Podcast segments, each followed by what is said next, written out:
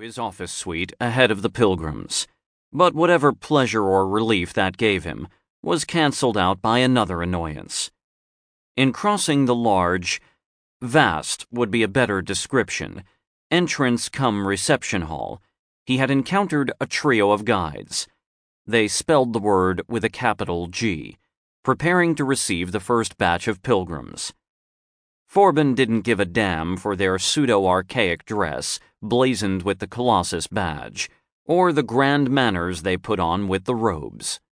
He was used to all that, and had, for a time, even laughed at their antics. But the joke had worn thin. Very thin. As far as possible, he ignored them.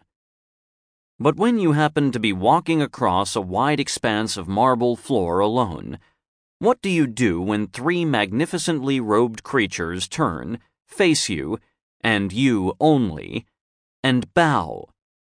Not a mere duck of the head, but the full treatment. A deep obeisance, right hands placed on hearts. Forbin, for one, hadn't found a satisfactory answer.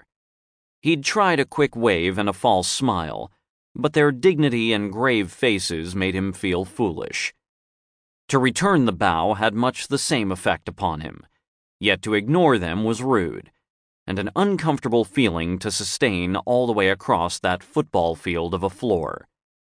Any way he played it, he ended up annoyed with them and himself. Childish nonsense. No.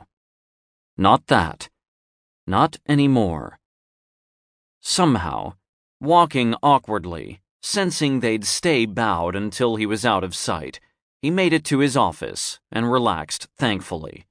In passing on the way to his private office, he gave his secretary a genuine smile, but did not speak.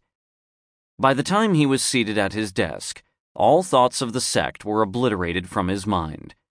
For a while, he pushed papers around just to settle his thoughts, then called out to his secretary through the open door. Come on, my girl. Let's get on with it. She came in at once, bearing an armful of papers and tapes. Well, Angela, what's the good news? Apart from wrinkling one nostril, she made no answer, but sat down in her chair, Forbin watching her quizzically. Angela had a whole range of facial expressions that she used to give him a trailer of the day's program. Today, he guessed, they were low on good news, but equally, it was not that bad. She had been his secretary for many years, and theirs had always been an easy, informal relationship.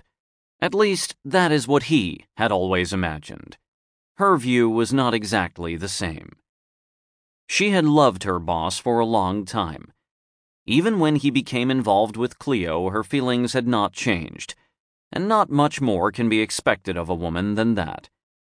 But even Forbin, blind male that he was, realized their relationship had changed. Less and less did she call him Chief, a fact he noted with sadness, but some other changes he had not observed. Since his marriage, Angela did not concern herself with his dress, the state of his hair, or his diet, and there lay sadness for her. These matters were no longer her affair, but she still loved him. Without preamble, Angela got down to work. There's a request from the President of India for you to give the opening address. No, he was brisk. Next. She looked up reproachfully. It's only in Delhi. You could ramjet out in the morning, speak, and be back home for dinner. Forbin looked at her, his eyes twinkling.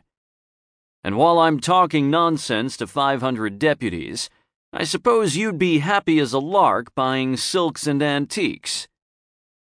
She blushed, and her formality slipped. Ah, Chief, that's not fair. He enjoyed teasing her. I'm sure it is.